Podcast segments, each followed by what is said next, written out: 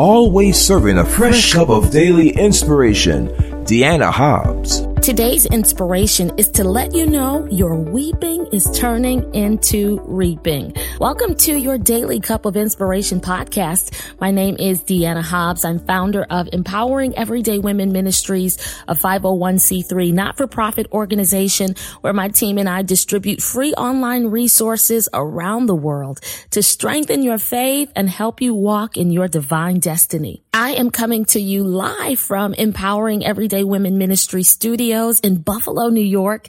It is a beautiful sunny morning here in the Queen City. I don't know what it's like where you are or what time you're listening to this.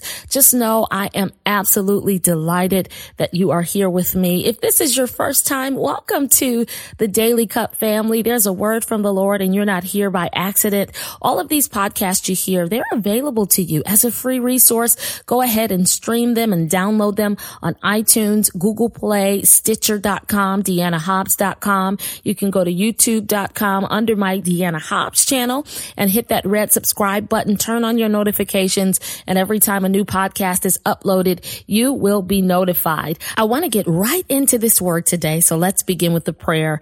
God, our Father, we love you. We thank you. We bless your name today for your goodness and your kindness. Thank you for bringing us together. God, I ask that you would word my mouth and open the heart of the person listening that they might receive what you have to say today. And we thank you in Jesus name.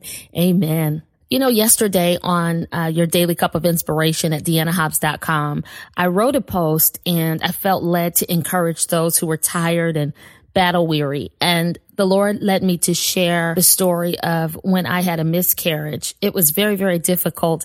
My husband and I, with our first child, we were expecting we lost that baby. I remember going to the doctor and discovering that the baby had no heartbeat. And I was about uh, four months pregnant. Yeah, I was four months. So I was in my second trimester and I was devastated. I thought I was out of the danger zone because you've probably heard people say once you make it past your first trimester, you're okay. I thought I was fine and I was completely unprepared for the heartache of miscarrying. My husband and I had already bought things for our new baby. People had given us gifts for our firstborn. My small little belly had started protruding and everything at home reminded us of the child we would never cradle in our arms walking past the baby's room. It was just, ugh, it was a hard time. I had not known that depth of sadness prior to losing a baby. And the day I got the bad news, I remember first I had called my mom before going to be checked out. I had started bleeding. And so I said, Hey mom, I started bleeding today. I don't know what's going on. And so she instructed me to call my OBGYN straight away. And I did.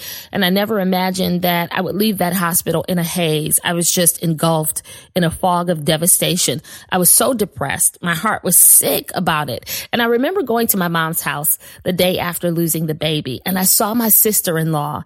She had gotten pregnant around the same time as me. And before losing the baby, we had giggled and talked about how cool it was that our children would be around the same age and that afternoon as I lay in mom's bed, feeling exhausted and broken, my sister-in-law came into the house, smiling, rubbing her rounded belly. It was hard to even look at her without being reminded of what I lost. It was one of the hardest situations I've ever had to go through.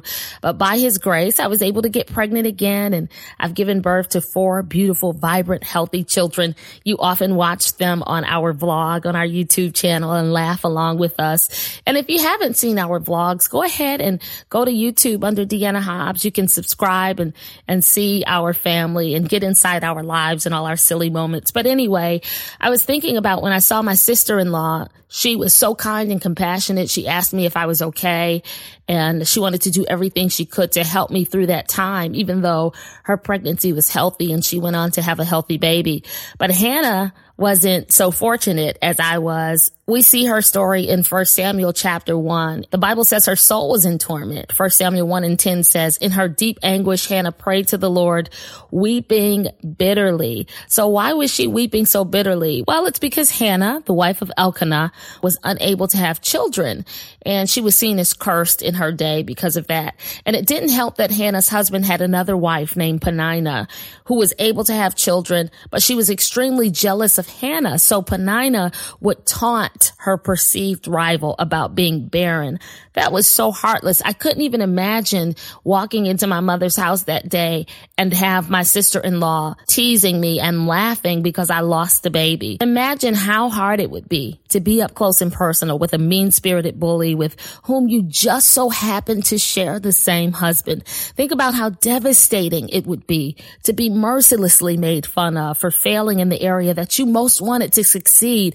Just take into account how agonizing it would be to be hated and teased by someone who possessed exactly what you desired most, but could not attain. That's the story of Hannah and Penina in a nutshell. And although the Bible says Elkanah treated Hannah well, he loved her and he favored her, she was still bitter and heartbroken over her situation.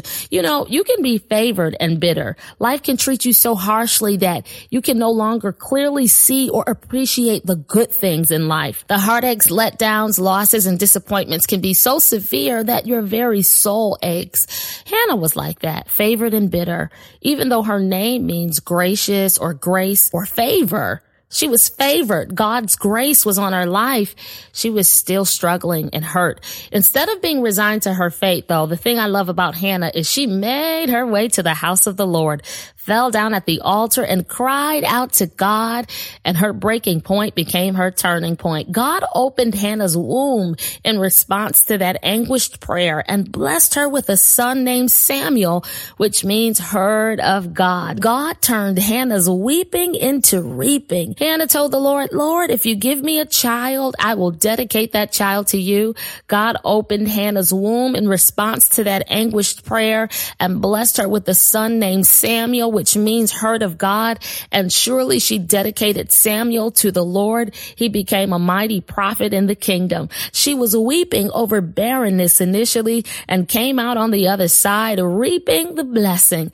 God has sent you to this podcast to tell you, just as he heard Hannah's cry, he also hears yours. Right now, it might not feel like or seem like God hears you, but he does. You might feel like you're about to break down completely, but you won't. Second Corinthians 4 8 says, We are troubled on every side, yet not distressed. We are perplexed, but not in despair, persecuted, but not forsaken, cast down, but not destroyed. In your lowest valley is where God finds you and lifts you up. Your breaking point is your turning point as long as you can do what Hannah did in her brokenness and make your way to Jesus and pour out your soul to the Lord. For somebody listening at this moment, right here and now, you're on your smartphone listening, on your laptop, on your desktop. Somebody's on your break at work listening. God wants you, yes, you, to know you're at your turning point. Your weeping is about to turn into reaping. God has seen those tears and heard your cries. He's healing the broken places, watering the dry places, and causing the barren places in your life to be made fruitful. I know this may not be a sweet season in your life. You might be crying bitter, anguished tears, just like Hannah did, and feel like you're on the verge of giving up hope for a better future. But God sent me to tell you this is not the end. He has more for you. Morning time is around the corner. To remind you of this truth today, I'm stirring the latter portion of the very popular Psalm into your cup of inspiration. Psalm 30 and 5. It says, weeping may endure for a night, but joy comes in the morning. As you drink down the contents of your cup, decree and declare that things are changing as you boldly and confidently enter into the presence of the Lord where there is joy overflowing. Whatever you need is in his presence. So no matter what you have to do, get to God. Hebrews 4:16 says, "Let us therefore come boldly to the throne of grace that we may obtain mercy and find grace to help in time of need."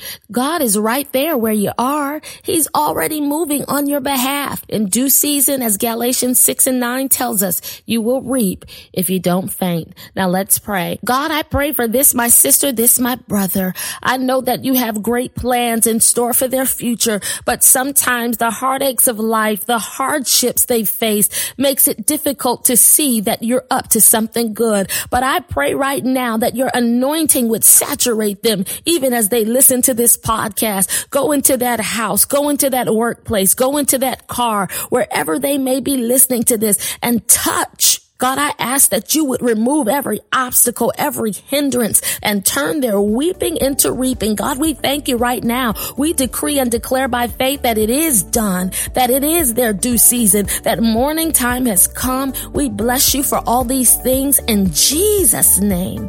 Amen. Your Daily Cup of Inspiration podcast has been brought to you by Empowering Everyday Women Ministries, where we help fuel your faith every day. For more information, log on to www www.deannahobbs.com.